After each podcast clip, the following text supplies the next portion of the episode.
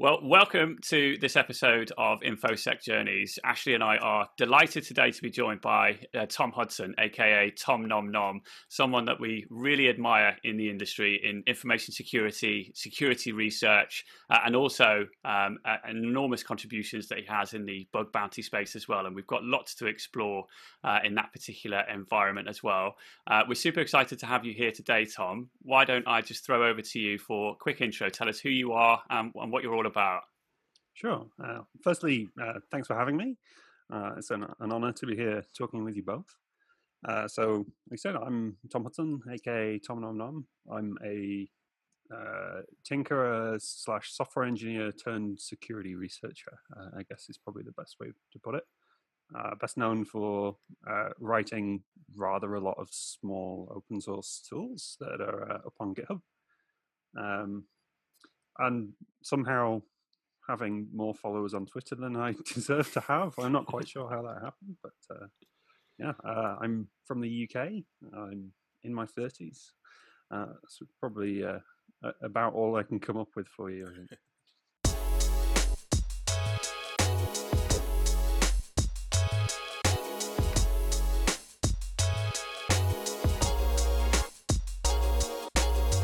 Sounds good. It's all good. No, we've we've definitely got uh, I'm a huge admirer of, of the tool suite that you've written and released on, on GitHub. I think even if those were commercial tools, a lot of people would buy them.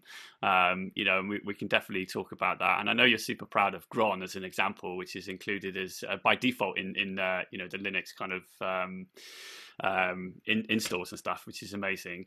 Um, so yeah, so so tell us a bit then. You know, I, I, think I I will go so far as to say I think you've downplayed yourself there. You know, a tinkerer, a coder, and and also security researcher um, at Detectify. Tell us what you kind of do then. What kind of what kind of stuff do you get involved in uh, on a day to day basis um, uh, in your in your current role, and we'll and we'll rewind a little bit as to where that started. Yeah. Uh, so at the moment at Detectify, I firstly am uh, a team lead slash manager these days. So uh, I spend a reasonable amount of my time doing uh, team type stuff uh, rather than security type stuff, which is cool uh, because it means I get to enable lots of other people to do cool security research and that sort of thing, which uh, you know is a bit of a, a force multiplier. Like if you can do you know X amount of work yourself, that's great. But if you can uh, enable other people to do some multiple of X amount of work instead. And you know that that that's a more effective use of your time, pretty much. If you can teach people, train people, and uh, and that sort of thing, I, I think that's uh, a really good use of your time. Uh, I do still work on uh, security research type stuff though, uh, which is awesome. So mostly stuff around uh, improving the capabilities of the scanners at Detectify.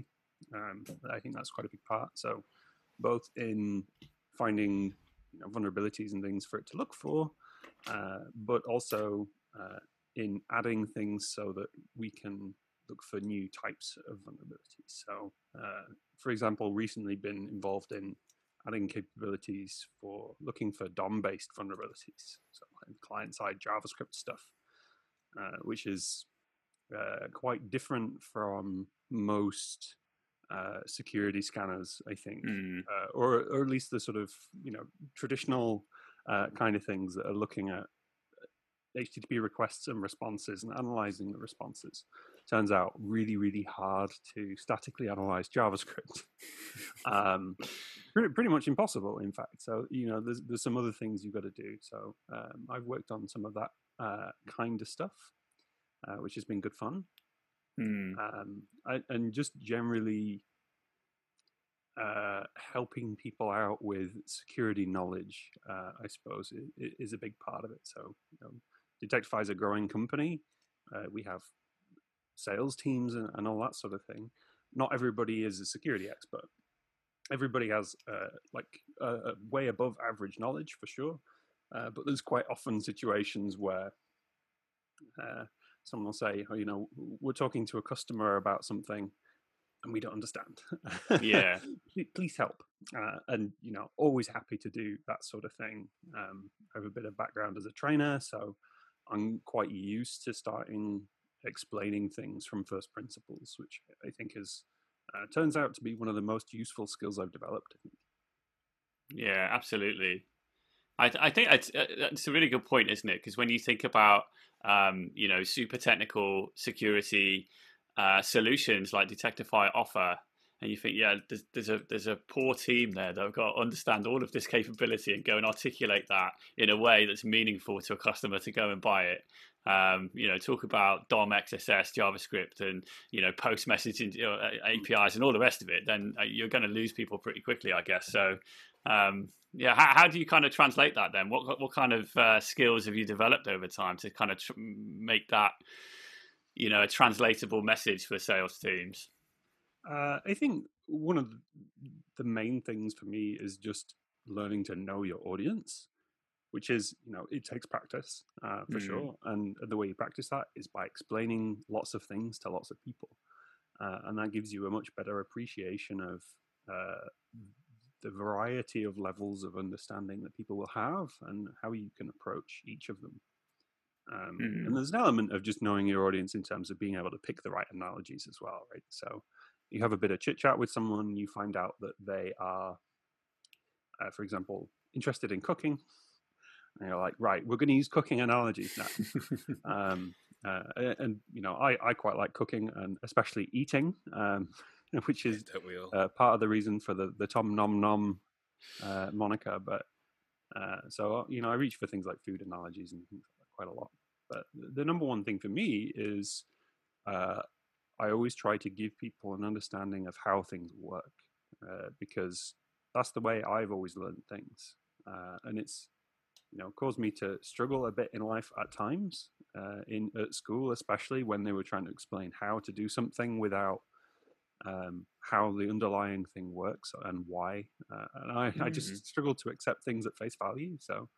Um, but you know, later in life, I think it became a bit of an asset. Um, so. It's, it's funny you mentioned that because you know that that that mindset in in academic circles it's it's almost like you need to just accept what we're telling you and don't question it. And it's mm. it's almost when you break into the career world you know the um you know an organization and stuff that you need to develop the mindset of saying well don't accept anything at face value. You need you really need to question you know how we're how we're you know doing something how you know what uh, how we can progress etc yeah. um i wonder whether that's something we need to focus on in the uk yeah, in like in academia, especially, like if you ever try and read like a white paper or or a scientific paper from a journal, it's so difficult.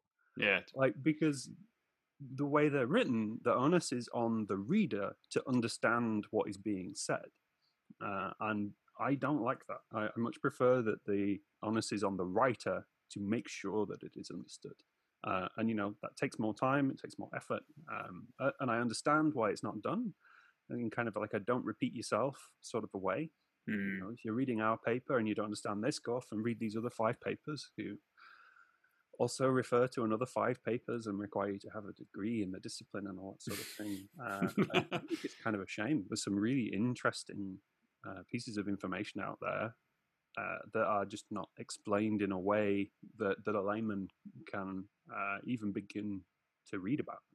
Mm, you're so right. How do you, um, um, so you know, being in an extremely or you know very technical role that you are, um, how do you find explaining very technical details and concepts to people that might not be that technical at all? You know, mm. maybe someone that's C-suite or um, that is in a, a management position.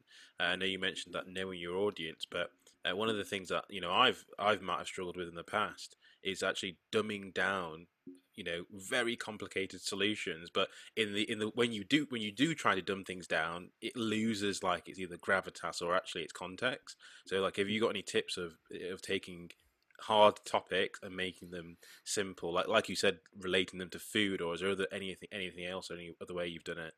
Yeah so like choice of analogies is is a really um useful uh, skill to develop uh, but I think the main thing for me uh, is just starting at first principles pretty much every time. So uh, let's pick an example. So if we were going to explain uh, CORS, for example, so like cross-origin resource sharing, that's for someone with no knowledge of web development or, or anything like that. That's a pretty hard topic, right?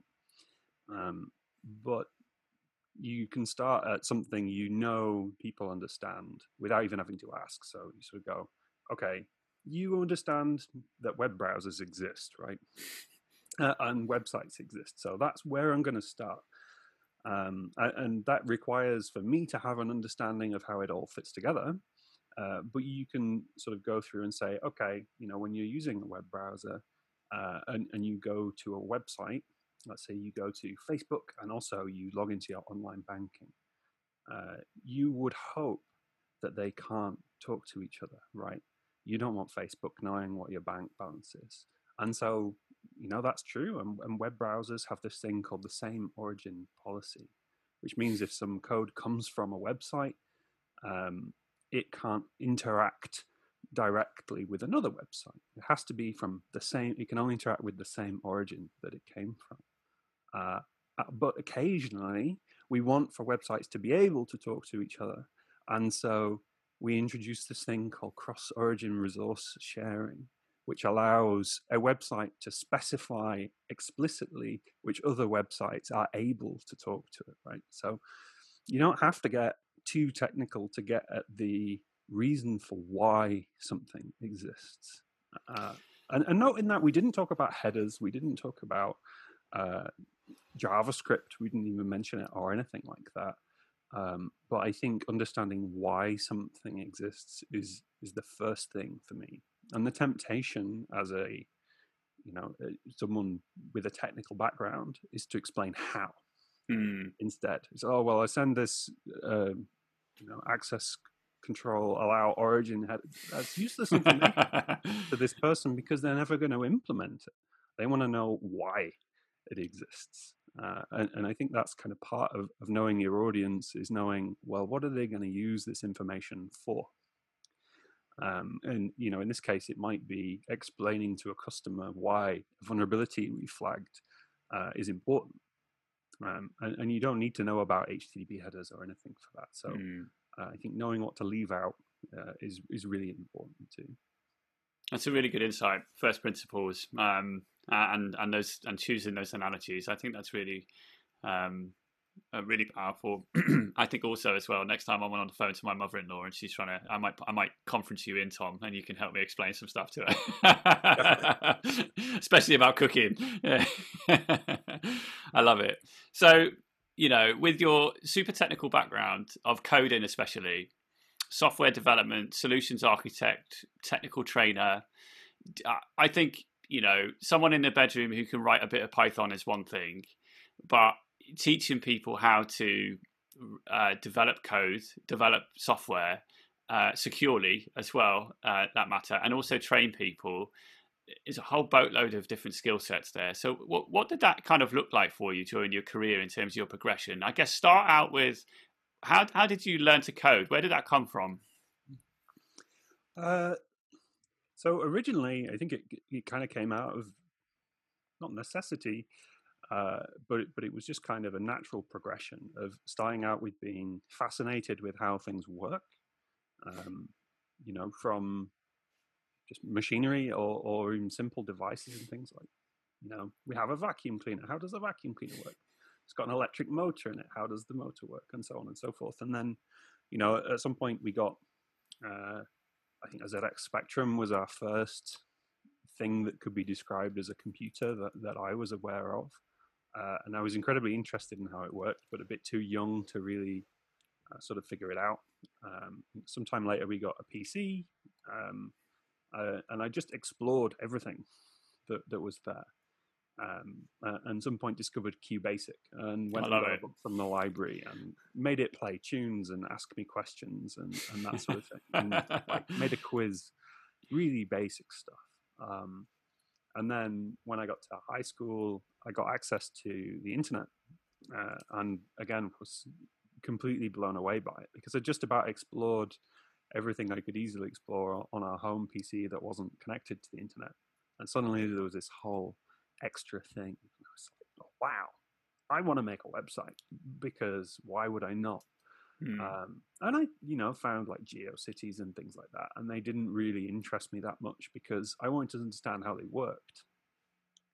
So uh, as soon as I discovered that you could view the source of a web page, that was perfect because uh, I didn't have to go and get a book or anything. I could just reverse engineer how it was done. Uh, you know, uh, and then at the time I was building a website without uh, access to the internet at home, so I was uh, printing stuff out at school, like view source and then print, um, and, and, trying to figure out what each bit did, uh, and implementing it at home and trying to make it work there, and then sort of try to bring it back into school on a floppy disk and get it uploaded to uh, tripod. I think was was the web host that I used. Um, but I did eventually, you know, get a couple of books and that sort of thing. And I never read them cover to cover, but I uh, I, I, read the parts that I needed to know. Uh, and at some point, I remember looking at forms and thinking, well, they can kind of do stuff with this JavaScript thing that I've learned about from hotscripts.com or, or whatever it was, where you can go and copy and paste other people's JavaScript.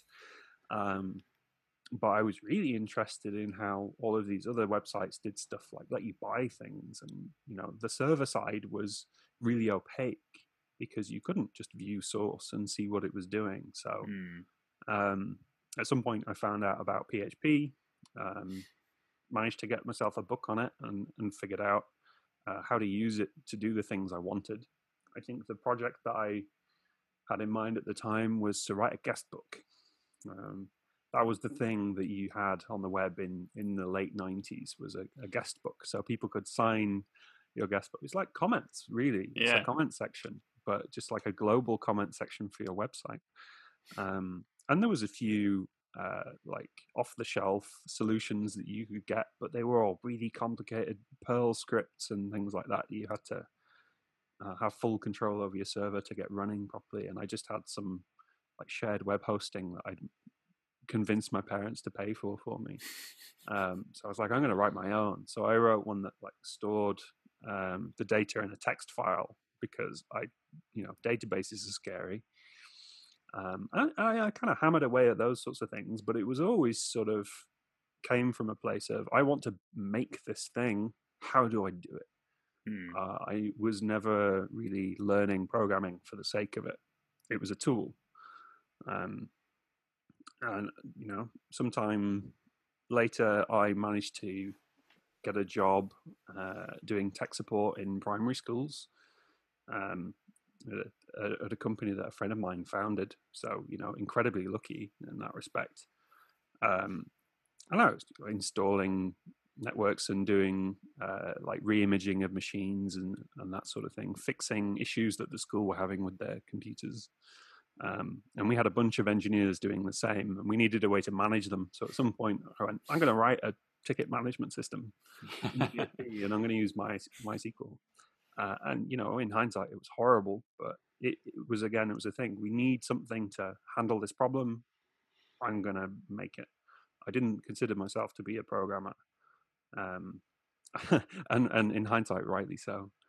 But uh, you know, eventually that spiraled into my next job where I was hired as a programmer, despite having explicitly said in my interview, I am not a programmer. I'm a guy who fi- solves problems with computers, and sometimes that means you have to write code. Uh, so I've just sort of accepted it as something I need to do. But um, that's that that's was... probably the mindset they like though, because they thought I don't want someone who just thinks they're a programmer. I need someone who's mm. outside of that box a little bit. Yeah, definitely. Like if I mm. can solve this problem by running some commands or something instead, mm. uh, th- then why not, right? Um, but uh, you know that that was the point that I really sort of became someone who could probably call themselves a programmer because I just did so much of it. Mm-hmm. Um, and in a really complicated uh, web application as well that was you know pushing a million lines of, of php so I, I, had to i was in the, the, deep end i didn't even know what classes were when mm. i started that job uh, and within you know three months i was talking about object oriented programming with people and Gee, wow uh, and and when you do something seven eight hours a day mm. turns out you learn it really quickly mm. So, where did the um, if we went back to the beginning, where did that inquisitive nature come from? You know, the the the, the want to know more, to know deeper, to not you know not just accept the what the, the, books are telling you, but to actually do it yourself and and and prove prove the theory. And where did that come from? Um, I think it's kind of hard to say. I think it definitely started really early because, um, you know, my parents moved house uh, when I was about two or ish, and I was either given or found some screwdrivers and just started taking things apart. so you know, like really simple things like. I don't think you would have been given a screwdriver at the age of two, Tom. If I'm honest with you, but I, I, I believe I was given. I definitely got a tool set for my fourth birthday. Nice. Um, so and, you know, it was silly things like taking up the carpet tracks that, that hold the carpet between uh, under a do- in a doorway, things like that, and then not having the strength to screw them back down and mm. damaging the doors. Um, and like I think I again don't remember, but have been told by my parents that like I took a tap apart when I was about three or so. um, and you know, I so it's always been with me really as this thing of I want to know what's on the inside how do things work? Um, all of my favorite books as a child were uh, how do things work. So mm. I had hmm. like a series of books in, in, like a box set that was a different topic for each one. So there was one on how like construction machines work. There's one on how transport stuff works. There's one on how like the human body works as well, which was you know still interesting, but but in a different way. Mm. Um, I think a certain amount of credit should probably go to my father, who uh, has a lifelong interest in motorcycles, uh, especially uh, the motorcycles that were around when he was a kid, the old British uh, BSAs and Nortons and things like that from like the 50s um, and the 60s to an extent.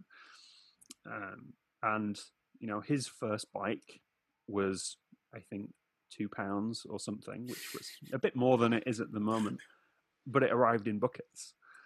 Uh, like it was not new at all. It was like a failed restoration project. So Brilliant. his very first thing he had to do was assemble it and get it working. Uh, and and that turned into a lifelong hobby for him of, of stripping, doing like the nut and bolts restoration of those, and that sort of stuff was going on around me hmm. uh, when I was a kid, and you know, I wanted to help. Mm. Uh, and I would always ask, you know, what's this bit and, and how does this bit work? And he would he would explain. Uh, so I think that sort of mechanical interest in how things work definitely had something to do with him. Uh, and and you know, throughout my childhood, uh, I was encouraged. Uh, in some ways, I, I was occasionally in trouble for taking things apart I shouldn't have done. Uh, but for example, my grandfather would, who was also, you know, quite a scientific mind, um, having uh, had a career in the post office, which is uh, nowadays, I, I, guess, doesn't sound that glamorous, but back then, there's, you know, they were a technological institution. They did mm. things with signals and all sorts of uh, interesting new technology. Uh, but uh, you know, if he came across something that was broken, he would save it until the next time I visited, so that we could take it apart and, and find out how it worked. So I, That's I awesome. got a lot of, I got a lot of encouragement uh, in that respect, which I'm incredibly thankful for. Um, but uh, yeah, I, I, I, think that's probably the main uh, parts.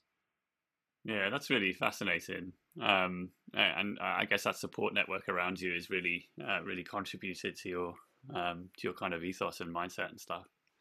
Um, I, I, I guess I'm keen to know then from uh, uh, maybe from the academic side when you were at school and you learned, um, or certainly probably encouraged to learn, you know, more about coding and web coding and things like that. How, how did that translate into the real world um, when you when you were you know working as your first uh, programming job? Like, did it do you think, or, or, maybe actually the question more relevant is, do you think you know the the from the academic circles today, the stuff that gets taught in schools is really translatable to the real world environment? Um, I, I think a lot of it is. Uh, I think there's definitely stuff that's that's missing. Um, so for the record, like the stuff I learned at school was stuff I learned at lunchtime. Uh, hmm. and and break times and things when I was you know going on the internet and reversing things uh, for the most part that was stuff I was teaching myself. Hmm. Um, I had some teachers who were really great and really supportive, um, uh, but a lot of that was in the area of things like electronics, for example, and, and design technology. I, I was really interested in. So we had a young engineers after school club that I always used to go to and build robots and stuff like that. So like uh, our young engineers club built a robot that got into robot wars for example um, amazing wow and you know i was always into like rc cars and, and still am uh, as well so all of that related sort of stuff um, but my it teachers were some of them were really good but mostly i was in a generation where it at school was about learning to use microsoft office right? Yeah, so, Excel. yeah, my sister, who's a couple, of, she's a couple of school years ahead of me, um, older than me. Um, she learned some programming in IT at school, so she learned some QBasic uh, as it happens, um, and and that sort of helped me out. She sort of showed me there's this thing called QBasic. Here's how you make it play a tune, and I kind of ran with it. Um, but then by the time I got to it, they weren't doing that anymore the curriculum had kind of changed, and it was all about spreadsheets and mm. making database with Microsoft Access and stuff. We did much later do a little bit of HTML, but by that point, I'd already taught myself how to do it. Yeah. Um, and actually, after we'd learned the very basics, they said, and now you use Microsoft Front Page. I remember Front uh, Page, man. which, you know, I, I point blank refused to do, of course um, and, and wrote stuff in, in raw HTML instead in Notepad. No syntax highlighting. Brilliant. Windows 95. Yeah. Old school, proper old had. school. Yeah. Um, I love it. And now look at you with Vim. You know what I mean? a, a, far cry. I, I, I, mean, what was it? A hundred, nearly a hundred thousand views for your Vim tutorial with STÖK yeah, Fredrik, crazy. man, and that's amazing. Really um, crazy. Um, but uh, you know, as it happened, after I was at school, it changed kind of back to how it was, and they started introducing doing programming with Scratch and Python and stuff like that. Um, and just by complete bad luck, I just kind of missed out on that. There was about three, mm. four years in the 90s where they were like, the future of computing is using applications. It's not mm. not programming for for whatever reason that was. Um, so the stuff I learned at school um, I think some things were useful in like a secondary sort of a way, like uh, you know maths and uh, and electronics knowledge and things like that was occasionally useful in terms of like systems thinking, but um, directly there wasn't a great deal of it. Um, mm. For like, for, as far as modern education is concerned, I have a reasonable amount of insight into university level education because uh, as part of my role as a technical trainer, I helped uh, develop a, a, effectively a master's level program um, with uh, Sheffield Hallam University to run for a graduate program where I was previously working. Um, so I had quite a lot of input into that in terms of the things we should be teaching and things we shouldn't, uh, and the things that we really need uh, to fill the gaps in. Yeah, and you know I think there's uh, it's relatively common knowledge uh, for the most part, but things like a lot of university courses don't really teach you to use version control, or at least they didn't a few years ago. I think they're getting better at it now with like the popular popularity of GitHub, for mm. example. Mm. Um, but you know, there's people with software engineering degrees who are like, I don't really understand version control, which is fine. You know, we did effectively a gap analysis on it and sort of said, here are the things you need to know to start working as a professional software engineer. Here are the things you've taught. Let's fill the gaps. Mm. Um, with a decent amount of input from the university in terms of what we actually need to do in order to call it a master's and have it accredited and all that sort of thing. But um, you know, there was a fair amount of input from my perspective there, where like they said, "Oh, well, we want to teach um, stored procedures, for example, in databases. I said, no. Let's spend that time teaching something else instead because we don't use them. Yeah. Um, and, and like the, there's a certain element of there are uh, some amazing, incredibly smart academics. I'm not downplaying them, but many of them haven't spent a great deal of time in industry for a while. That's what's missing, isn't it? It's that kind of cross sharing of uh, what's going on and how the landscape is changing and, and how that translates back to education. It's funny, isn't it? Yeah, definitely. How did you um how did you become a trainer? Like how did how did that happen? It was it was it a a want to share your knowledge or was it you know someone ask you to you know input? Yeah, I, I think it started off that way. Um, like there was a certain amount of how I wanted to share what I knew, um, but also uh, there was a big part of uh, just identifying gaps, so to speak. So uh, I was, uh, let me think. I think I was leading a software engineering team.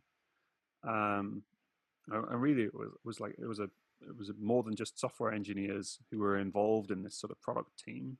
So you know we have product owners and uh, and that sort of thing, scrum masters, and, uh, but what struck me was that we had people across the company who were trying to prioritize what programmers were doing without understanding programming. Um, and occasionally there was friction as a result because he would say, This thing seems really simple. Why is it taking so long? Or occasionally the opposite as well. You know, oh, this must be really complicated to do. And a programmer goes, Nope, one line of code, mm. there you go, it's done. Uh, uh, and I think a lot of that came from a misunderstanding of what programming even really was uh, and entailed uh, and the level you had to think about. So, uh, I decided I was going to solve this problem. It's kind of the same as a, a, lot of the things we were talking about. Is there was a need, and I decided I was going to address it. I'd never, re- I'd never like really run workshops and things before that. Um, I decided I was going to run this coding for beginners workshop. Brilliant, like a three-hour introduction, write your first programs, sort of a thing. So, you know, I picked a f- few different programming languages and a bunch of different programs, and went and wrote maybe five, six programs in five or six different programming languages, and then went and tried to explain them to people, uh, and ended up deciding that Ruby was was going to be the way to go. I had the least amount of things to explain, uh, and I picked a few programs. I tried to make them fun, so like we did like a higher or lower game, and then and, and punctuated with a hangman game. Uh, and uh, I just ran these workshops. You know, I, it wasn't a case of you know I went to management and said oh, I have this mm. idea. I, I, just booked it. I put it in the calendar and sent out like a. I think we had Slack by that point, so I probably a Slack message saying, "Hey, do you want to learn what programming is? Come and come and find out." Uh, and it went down really, really well. I think that's um, what I mean. Certainly, from what you've you, you have been talking about, you know, the underlying theme there is your proactive mindset, right? You know, to to not wait to be fed information, but to go out and find it, and then not only that, um, you know, the appetite to share that information with people, certainly in your immediate uh, surroundings in the workplace, it, it, it's surprising how many people are, are open to say, do you know what? Yeah, I, I actually, uh, they don't know they want to know about it until you come up with the idea and say, hey, mm. do you fancy learning about some code? Oh, yeah, actually, I do. Yeah. Um, and it really benefits them. Yeah, definitely. Yeah. Um, but yeah. Like... So, so I, I guess you've probably spent maybe 10, 15 years developing software in your career there to make things work, right? And then at some stage in your career, you've been you've developed this capability to break stuff and to and to uh, um, exploit that with uh, for the, for the greater good of the internet, I must add, for within the bug bounty space, right? For an awful lot of companies who are who, who run bug bounty programs because for whatever reason, whether they, they, they need to tick a box to say they have a program or whether they generally need to crowdsource their uh, their application security. Um, but where did that kind of how did you discover the, the bug bounty world then? How did you discover that you could break stuff and actually help other businesses outside of I guess it's kind of like a side hustle, isn't it, from from what you were doing in the in the uh, in yeah. the uh, mainstream employment space? Yeah, uh, kind of.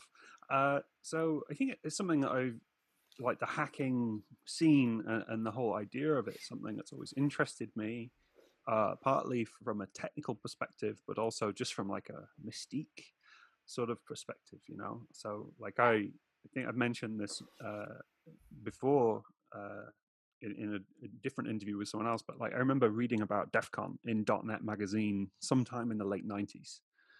Like a couple of their editors went out to DEF CON and they did like a whole multi-page piece about how like what it was like and what people were doing. Um, and they were talking about like the first war driving uh, competition which is because you know Wi-Fi networks were just sort of starting to appear. So there was war driving was this big thing. You go and discover all of the Wi-Fi networks, and um, you know it just sounded like such an incredible place to be with these crazy smart people to learn from. Um, uh, and you know the this whole sort of hacking thing for me is very similar to the taking things apart. Hmm.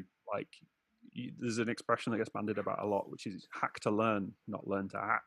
Uh, and that resonates with me quite strongly because what I'm usually doing is trying to figure out how something works. And I think part of that is figuring out where things break down. Um, like if you figure out where the boundaries are, where the edge cases are, That gives you a lot of insight into how something actually works rather than how it appears to work at face value. Um, uh, and often, you know, can be quite scary when you realize that things are held together with string and, and sticky tape. It's surprising, isn't it, what you find, yeah. especially in, in major organizations. Definitely. And I, I guess you know for those um, for those of our audience who who maybe are not au fait with the bug bounty community, uh, maybe just describe um, who HackerOne are, the live event kind of scenario as well, and also, um, you know, I know a couple of years ago now. Uh, in fact, when was it you you got your MVH in London? Uh, that's a good question. Is it a, a bit more than a year ago? Yeah, I should Google it. But I think uh, if you could talk about what that is as well, what what an MVH is, and what that meant for you uh, in terms of putting you on the map, if you like, with respect to your your kind of uh, contributions in this area, that would be awesome. Sure. So uh, I suppose it, it, makes sense to talk about how I got into bug bounty uh, as a way to explain that stuff.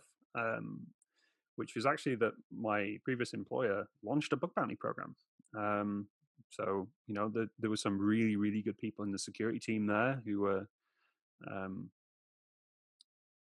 have very up to date thinking. I think is probably a good way to put it. They were always looking mm. for ways to improve our security posture, and they launched this bug bounty program thing. Um, and they did something which is actually I found out later really unusual, which is they launched it to staff.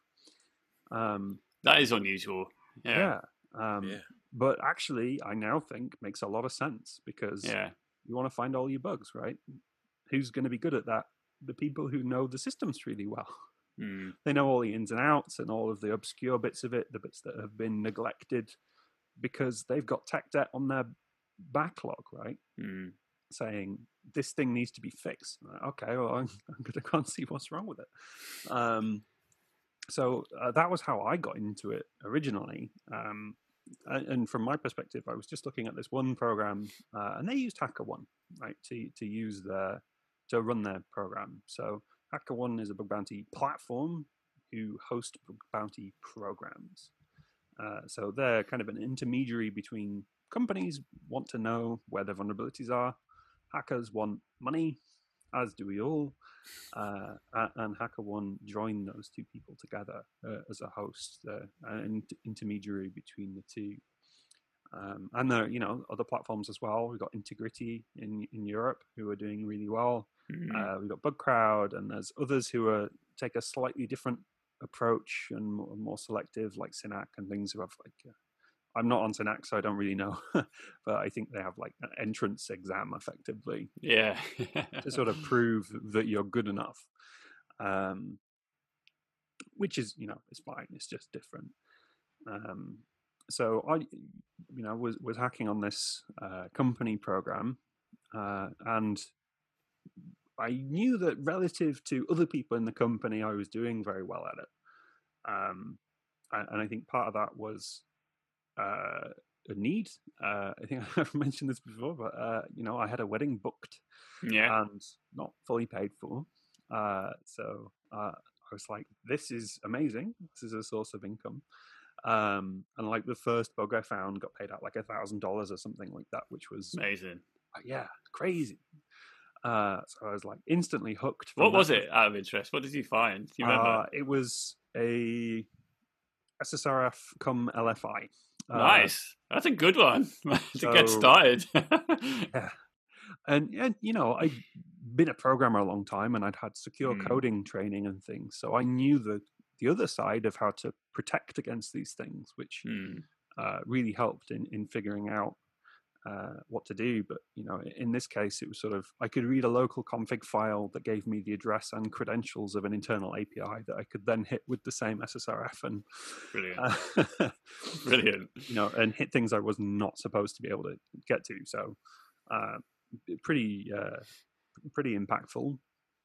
Uh, and and you know that was a big adrenaline rush and all that sort of thing. Like I literally ran to the security team to say, "I found this thing. amazing." The the bug bounty program launched literally half an hour before that. Amazing. so I was, you know, super super excited, having thought maybe I was going to make a couple of hundred dollars uh, or, or something like that. So that worked out well. Nice. Uh, but you know, I kept going. Uh, that's what I spent my lunch times doing for uh, six months or something like that. Uh, and I hadn't really looked at the rest of HackerOne. Hmm. Uh, I hadn't realized that there was a leaderboard, for example. Um, and it turned out I was on it uh, Wow. just from hitting this one program really hard. Um, uh, and I kind of felt like a little bit of a fraud uh, when I found out because I was like, I'm just on this one program, Hmm. you know. Uh, surely everyone else on here is submitting to lots of programs, and you know, felt like an imposter. Later on, found that's not really the case, and it's pretty common uh, to do that. But You look at Doggy G. You know what I mean? I think it's Yeah. like predominantly one program. You know, it's crazy, isn't lots it? Lots of people are. Lots of people are. Um, yeah. Um, try to hack. And you're, and you're, if I remember rightly, program. I think you're you're still ranked top fifty. You're fifty seventh, I think, at the moment on the all time leaderboard, which is to say that's impressive is an understatement. I think, and especially when you look at the names that are surrounded there. Um, you know, And so also, I've, uh, not really done much for a year, so to, to stay there is pretty pleasing. Um, very impressive indeed. Yeah, yeah. but uh, yeah, it, so I, I got an an email out of the blue, pretty much, or not, or not quite. So I had one kind of little subtle hint that HackerOne had noticed me, which was we ran a charity hackathon at work, um, where we just submitted bugs to our bug bounty program, but we paid to, to charity instead Nice. and uh, HackerOne had one of their people over in the country at the time, and they said, you know, I will stop by. Oh, and by the way, we have a T-shirt for Tom Nom Nom. I was, what? Why are they singling me out? You know, Amazing. uh, like so that that was kind of a, a bit weird, but I was really pleased about it. Um, and uh, so that was Russell. Russell's a really great guy. He's in in the London office at HackerOne now, I believe. Mhm. Um, so I met Russell, and then a little while later, I got uh, an email out of the blue saying, "Hey, we'd like to invite you to Amsterdam for Amazing. an event, for a live hacking event." Uh, I was firstly, a, you know, a little suspicious. Uh, I think is probably a thing because that sort of thing doesn't usually happen. You know, sort of maybe an invite to an event in Amsterdam, and you have to pay Mm. your way. Fair enough, but they're like, no, you know, we'll, we'll pay your flights and accommodation. Um, uh, but that event was on the day I can tell you exactly when it was. It was the twentieth of May, uh, because that was the day that I got married. Uh, Mm. So I could not go uh, to that event. Uh, and I was apparently the first person in the history of HackerOne live events to turn down an invite. Oh my But I had a word. reason. Um, yeah. It makes you even more elusive. I love it. Yeah, definitely. Uh, and you know, I got, I got a reply back saying, "That's fine. Uh, will we be seeing you at DEF CON?" Uh, I said, "No, because you know, flights are a thousand pounds, and Hmm. I don't even work in security." uh, you know, I'd, I'd wanted it to go since mm-hmm. like about 1999 when I read about it in .NET magazine uh, and read about all the war driving and stuff. Uh, but uh, you know, I'm not. no, I'm not going to be there. Uh, and they said, no, no, no. We will bring you out to Vegas. Amazing. Um, Absolutely amazing. Yeah. And you know, for for this live event, and honestly, you know, I wasn't in the bug bounty community. I didn't follow anyone on Twitter. I wasn't on bug bounty forum. I didn't know anybody outside mm. of hmm. the people that I worked with. I hadn't heard of Frans Rosén, you know. Mm. Um, but uh, it, like honestly, my first thought was like, "Are you trying to hire me?" Yeah, or, or something because you know this isn't the kind of thing people do, is it? Um, but you know, I had a couple of emails back and forth, and, and went out to Vegas and met everybody, and everyone was really friendly. I've had the biggest dose of imposter syndrome. but you know, I'm. How, how do you deal with that then? Because like I, I imagine yeah. if you look back, there's some superstars there that you met, right, mm-hmm. in the in the bug bounty world. I dare say NahamSec and people like that of that ilk. Yeah, definitely. Um, what what did that feel like then? Like, well, uh, I guess I kind of had an advantage in that respect because I didn't know who they were. Um, yeah. Uh, I think I remember knowing who Mark Litchfield was mm. um, because I'd either like I'd read an article about. So he was the first million dollar hacker, I think, yeah. on HackerOne. He was the first to make a million dollars in bounties, and I'd seen the article about that, so I knew who he was. Um, but other than that, you know, I didn't I didn't really, I didn't know anybody, so it wasn't a big deal. Um, I mean, I was intimidated because I was like, these people are all smarter than me. I'm not supposed to be here. They made a mistake. Um, and you know, in the end, I made like a few thousand dollars in in bounties and was, you know, completely blown away by the whole experience. Hooked. Met lots yeah. of people, had a great time. Um, and, and I think you know, critically, got myself invited onto like the Bug Bounty Forum Slack uh, and started following some people on Twitter. So, mm. when, um, when, I, was uh, the uh, uh, when was the point that you knew that that you were you were you were you were there? You were in that club of uh, top level security researchers. Was it was it going out to DEF CON and getting that invite, or did it come later? Uh, much later, I think, is the thing. So, sometime after that. Um, I kind of I managed to develop like a circle, a small circle of friends uh, in that community. And you know, I'd started writing a few tools because that was just my nature of things. Mm. Is I want to achieve this thing, I'm going to write a tool to do it. Um, and I just put them up on GitHub. Uh, and there was a couple of people who took notice and started using them as well. So like Ed Overflow uh, is probably one of the first people, other than me, to use one of my tools. I, I think. um, so uh, you know, I, and I met met him in Vegas. Uh, there's there's pictures of us sat next to each other in a, a uh, little hut next to a pool on a hotel rooftop, packing away. Nice. um, and uh, yeah, so I, I had that sort of circle of friends. Um, and then a few more people started using the tools as I started to write more of them and that sort of thing. Um, but but then uh, I got uh, an invite to a London event, uh, and I sort of missed a few live events because I you know I started to burn out at this point, and uh, for for a variety of reasons. Um, but got in, invited to this London event because I was in London and that meant I was cheap, right? No, not in London. I was in the UK. Sorry. Yeah. Which meant that I, it wasn't a thousand dollar plane ticket; it was like a hundred dollar train ticket instead. right? So like, oh, invite Tom. Um, not been to a few of the previous events because he's not been like active on the platform or anything. But we'll invite Tom, uh, and I got really lucky uh, on that event. I found a couple of really, really hard hitting issues with some techniques that I'd been working on at the time that happened to pay off for that target. Uh, and I ended up getting the MVH award, the most valuable hacker for the event. And uh, June 2019 is when I can see the tweets from HackerOne. Does that okay, resonate? Yep. Yeah. Yeah, that sounds about right. So it's a bit more than a year ago. Um, That's amazing. yeah, it, it, it was incredible um, because I, I can, I'm looking at the photo of you holding the belt against the sheep at the moment, and it's just it fucking blows my mind. It's amazing.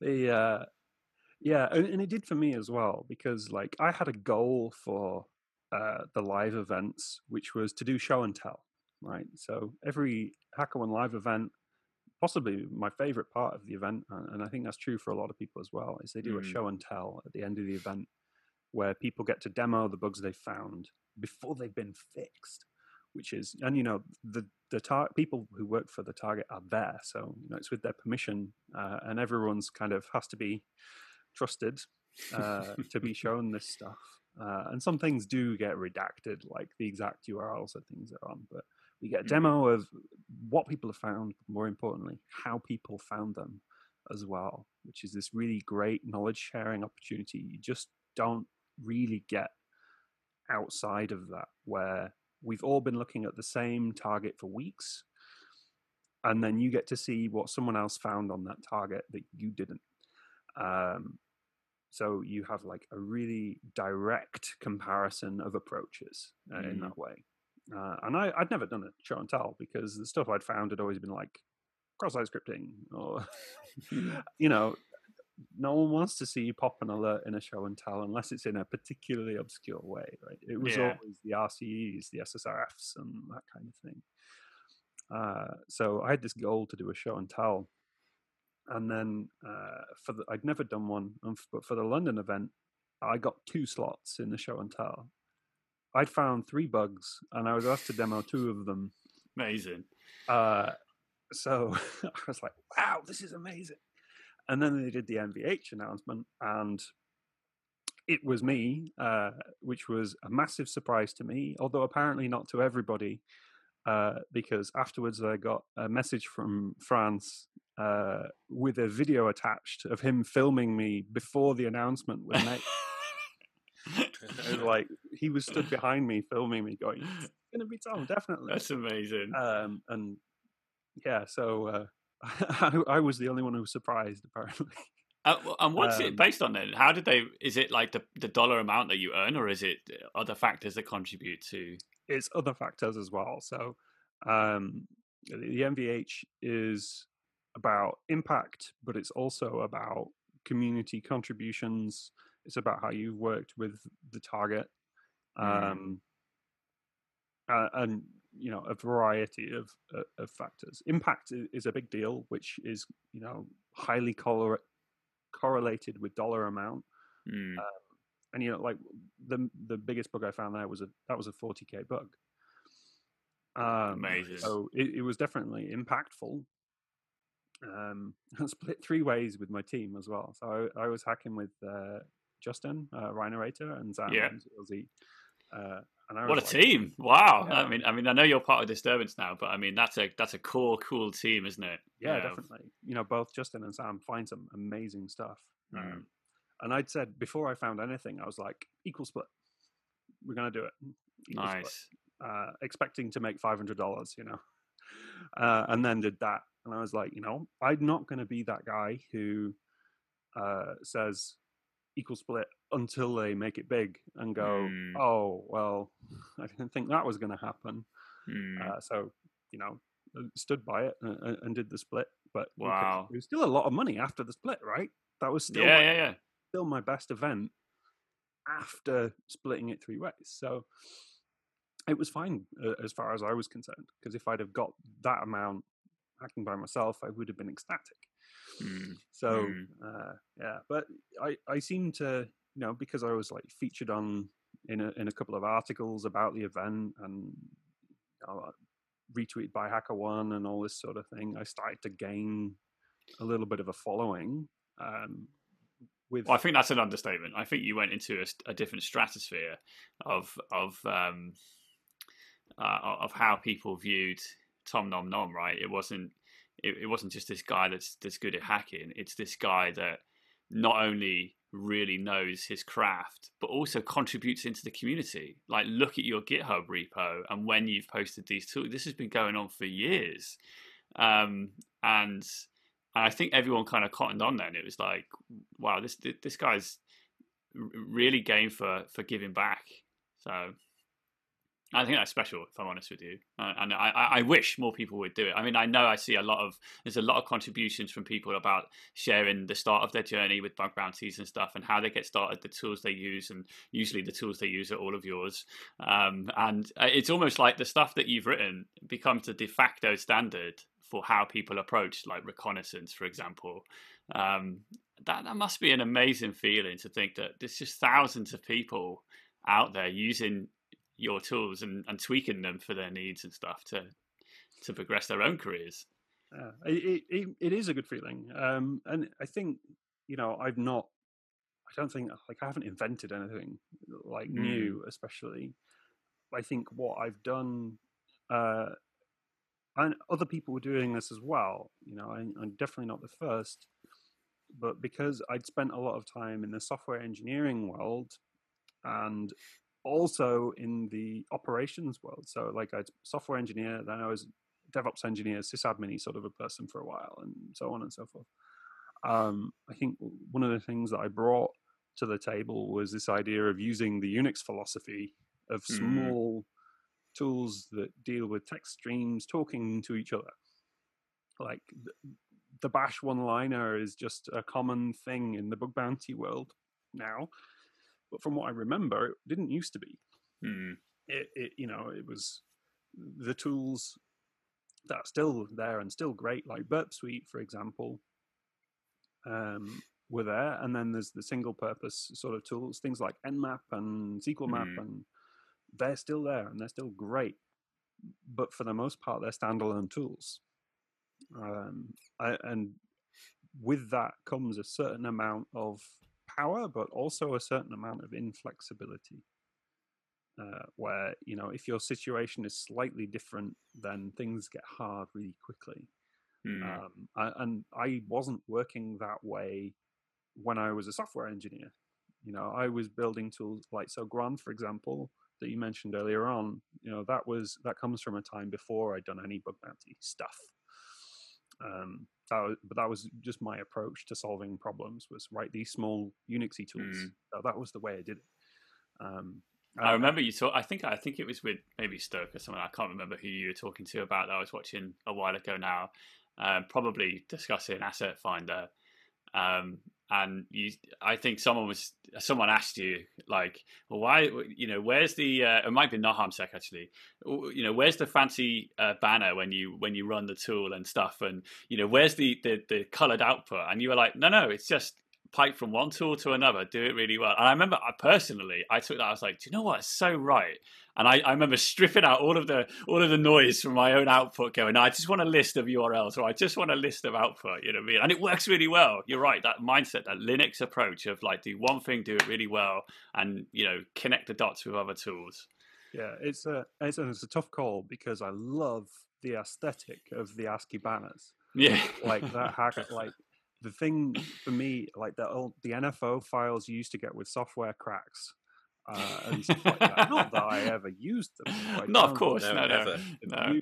The artwork, uh, but you know that that kind of aesthetic, uh, like green text on a black. I love it. That's you know, I feel like it's part of my identity, but at the same time, I you know also try to be pragmatic mm. uh, and and say you know the tool has to be usable first and foremost. Mm. I remember um, when I first wrote Meg, uh, I actually uh, someone contacted me and said it's not working. So why isn't it working? So I run it and there's no output. Yeah, that's because it works. um, and, and and that was kind of a, another thing that I hadn't really thought about was uh, is the lack of extraneous output like the progress bars and, and all this mm. kind of thing.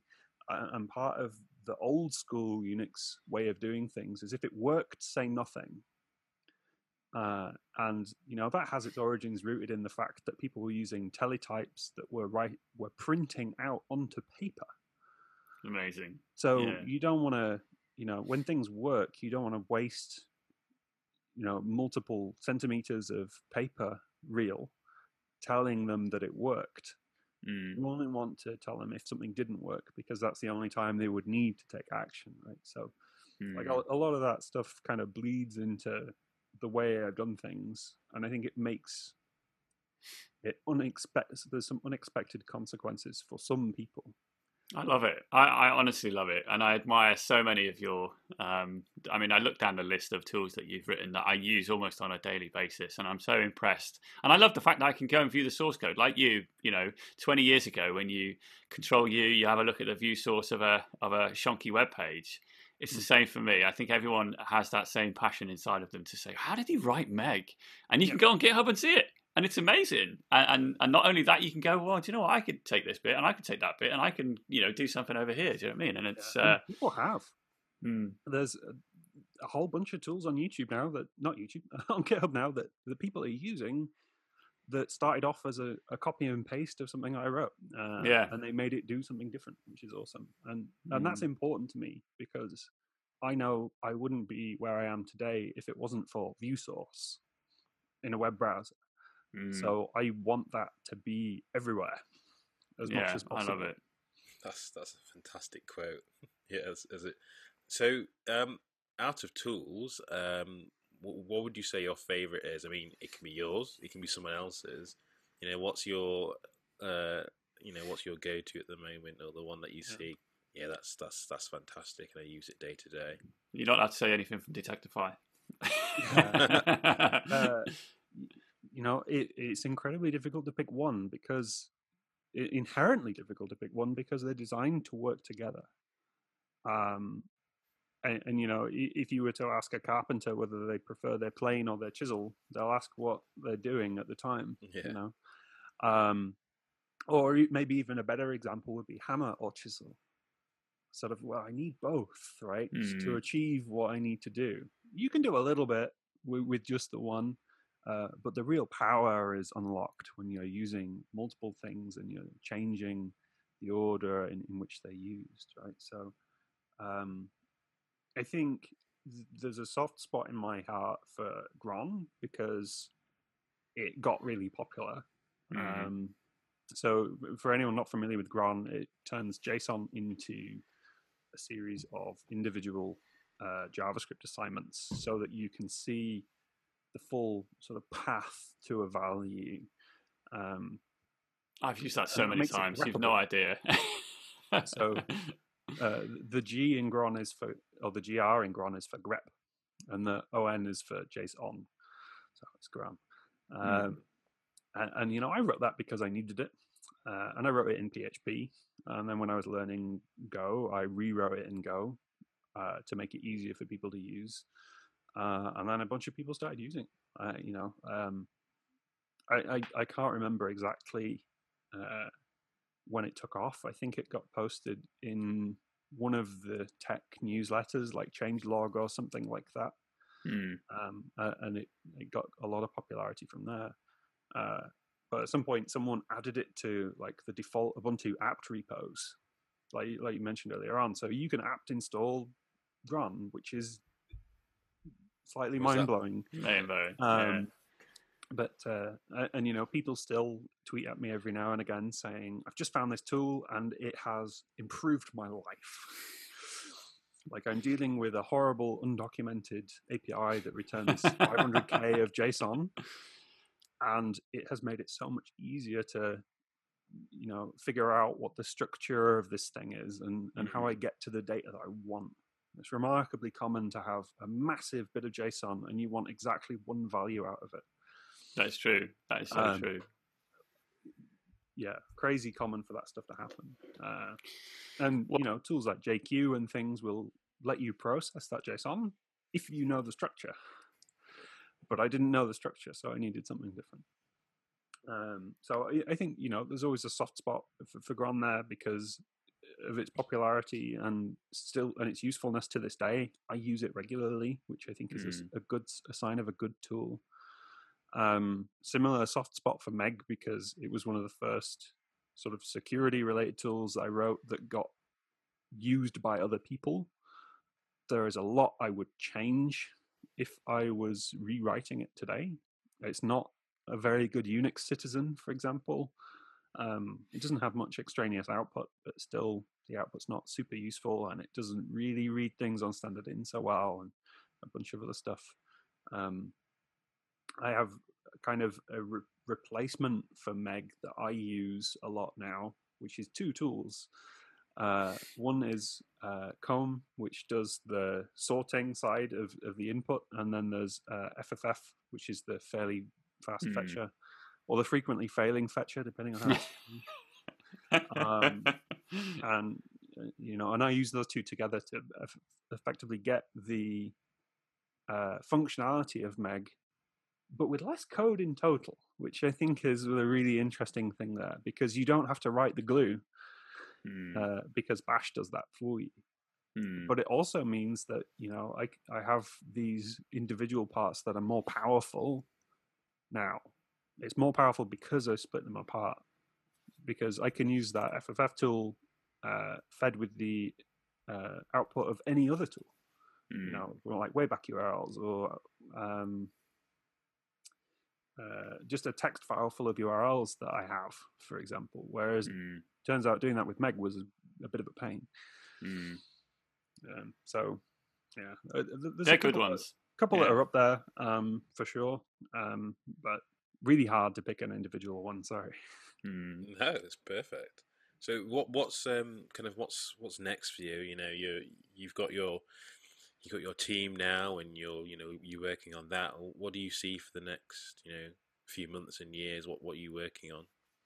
Uh, so I'm trying to become a, a better manager uh, and a better leader. It's not my strong suit. Um, um, so I think that's like the main focus for me. Um, also, you know, trying to move house and that sort of thing over the next few months. Uh, times are very strange at, at the at the time of recording, so a, a lot of things are difficult. And I'm trying to take a lot of me time uh, right now, doing uh, not very much. Mhm. you know, Tony Hawk's Pro Skater One Plus Two has just come out, for so trying to play that, um, th- th- that kind of thing. Um, but I think I never know uh, is the thing. Like I've on occasion and and quite recently even I've gone I've got the urge to go and write a tool or, or something like that and I can't Mm. I can't do it. Um I can't go oh I want to write something. What am I going to make? I'll do I'll make this and go just go and do it. I've tried in the past but I never finished them Hmm, um because I need a problem to work on. Hmm, right? Um, basically, everything I've written came out of a problem that I had, or a problem that someone else had. Um, uh, and, part of that told me that I'm not the best ideas guy. Uh, I'm uh, I'm an execution guy. Like you have an idea, I'll help you do it. I'll, I'll help you solve that problem. Um, and, and like that's happened a couple of times uh, for various tools that are mostly in my hacks repo, which, for those not familiar, is my repository of experiments and things that I wrote in 20 minutes. or- or Diamonds in the rough, I think. Yeah. Yeah, exactly. And sometimes they kind of get promoted into their own repos if they become useful enough or enough people use them, or or just demand that it happens. Um, but uh, you know, some of those things are, are things I wrote at a live event because someone approached me and said, "We're trying to do this thing and, and we can't because we don't have the tooling. Do you have anything that can do this?" Uh, and you know, the answer is no, but let's write something. You know, we'll, we'll do it now. It'll take half an hour or or something like that. Uh, and and I think you know, doing those things is one of the things that helped me overcome a little bit of of the imposter syndrome that, that I talked about earlier on because Hmm, I'd not really programmed in front of people that much. hmm. You know, it's sort of oh, I've done this thing and now it's on GitHub, and, and you don't know, you know, how long did this take? Is this a day's work or is it uh, How much Googling was involved? a Yeah. week or something like that? And then, like the first time I sat down with a couple of other hackers and wrote something, uh, and you know, it took sort of half an hour or so. They were like, "How did you do that?" this would have taken us, a, you know, a day. Uh, Like you didn't Google for anything while, while you were coding. How did you do that? Lots of lots of programming. You know, just learn enough. Uh, Mm, Can't know everything, so learn a tool set that is good enough to get your thoughts into code, um, even if it's not in the best way. Like mm, step one, make it work. We'll worry about making it look nice uh, later. mm. And sometimes that means I, you know, write ten lines of code when I could have written two. Uh, but it means that I get to do it quickly.